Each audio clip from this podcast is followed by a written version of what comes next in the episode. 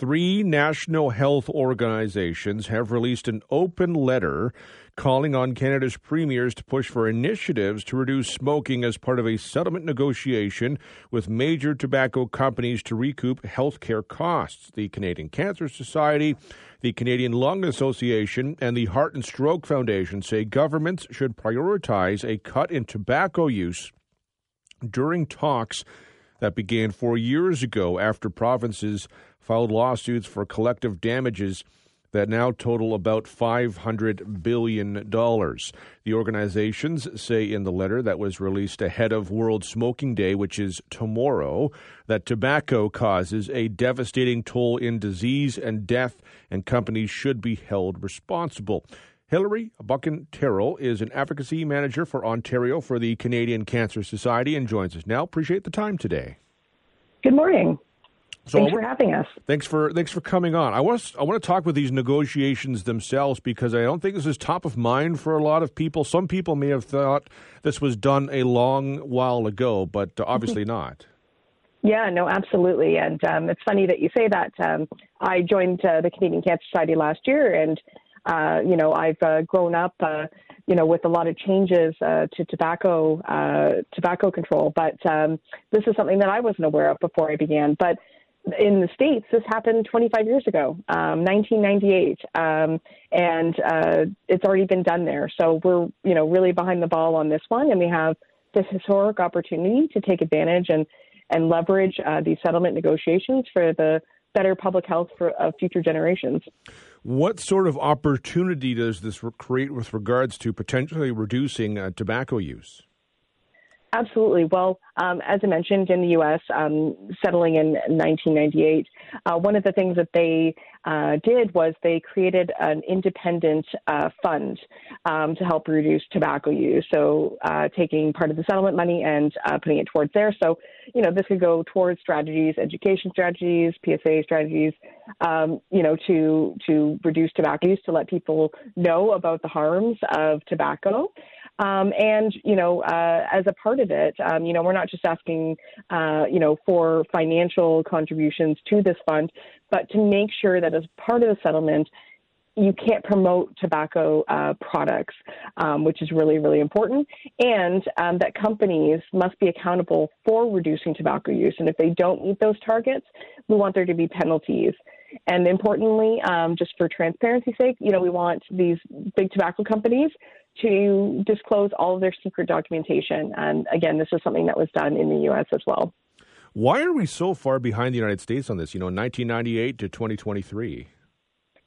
You know, I'm not sure, but um, these lawsuits in Canada have been uh, ongoing for quite a while. In Ontario, for example, um, you know, our lawsuit uh, was going on uh, starting in 2009, um, and the earliest uh, in the provinces dates back to 1998. So, um, you know, it's it's not that they you know didn't start, but um, they've taken this long to kind of get to where they are. And um, you know, I'm sure the pandemic didn't necessarily help. I'm not a lawyer myself, so I can't speak to you know the internal machinations of uh, these types of negotiations. But um, in the U.S., they were settled in about four years, and that's kind of the mark that we're hitting here. So really taking this opportunity. You know, it, it's possible it could come uh, in two weeks or, or, two years, but we really don't know.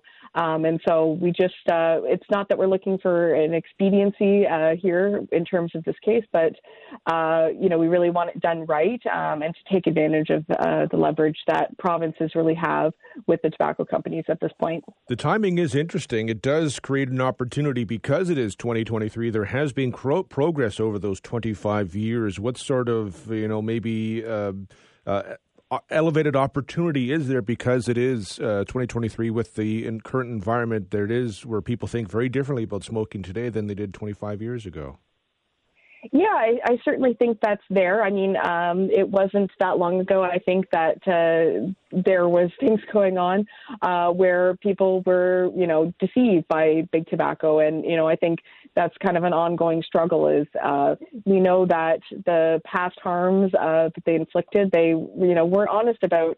Uh, the harms of cigarettes. You know, they were beneficial at one point, um, you know, but they talk about, you know, slimness, um, you know, they've marketed to to children.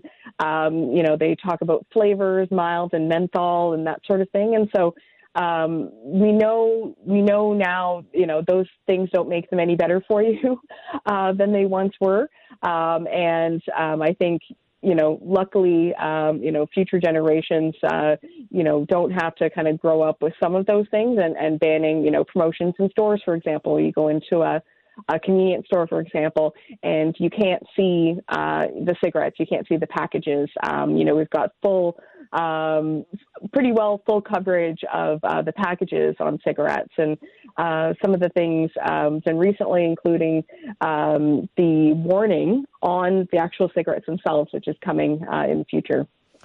So this is something that you know, the provinces are involved in. Is, is sometimes you know hurting you know uh, uh, getting uh, politicians all in order is kind of like herding cats. Is there a concern that this would not be uniform from province to province, or would this be you know singular right across uh, the the country here?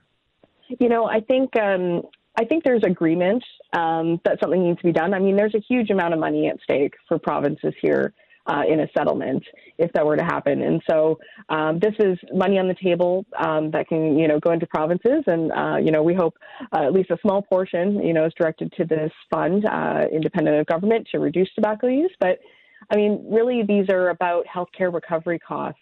Um, so it, it is certainly, um, you know, within their interests to pursue this. Uh, and the other thing is that you know I was at Queens Park yesterday, and and you know the government did say that they you know want to do everything, and governments you know across uh, you know across party lines have done lots of things on tobacco control, and you know that's very true. Uh, we just want to you know see we want to see the imperative that they want to do more, and they want to make this a priority. Um, in these negotiations, and that's for them to, you know, uh, let their lawyers know. But the other thing that I'll say is that this um, this idea and this these proposals uh, in our letter um, are incredibly popular um, amongst Canadians. 87% of Canadians agree. Um, and uh, an even higher percentage, 88% of Ontarians agree that this is what they would like to see, and this is a way to hold big tobacco accountable. I was just going to ask what the reaction uh, to the letter has been, but it sounds pretty positive. Yeah, I mean, I'd say so. As you know, you started off uh, talking here it was really something that we've been trying to get a lot of attention on. And I think, you know, with the last several years, these types of things haven't necessarily got the attention they deserve. Um, but, you know, this is a really big deal. It's, it's the largest uh, lawsuits in Canadian history. We know that tobacco is leading cause of uh, death and disease in Canada. Um, it causes 16 types of cancer, you know, that we know of. Um, and so this is a really critical opportunity, um, and I think people are seizing on that. And so um, we had a great question yesterday uh, from the critic uh, for health, um, uh, and as well to the attorney general. And so I think there's a lot of interest across parties. Um, all three opposition parties had a news release on this work, and so we're really hoping that this will help to influence the government um, in the months to come. Uh, hopefully, not the years to come, but you know we'll ju- we'll just keep at it.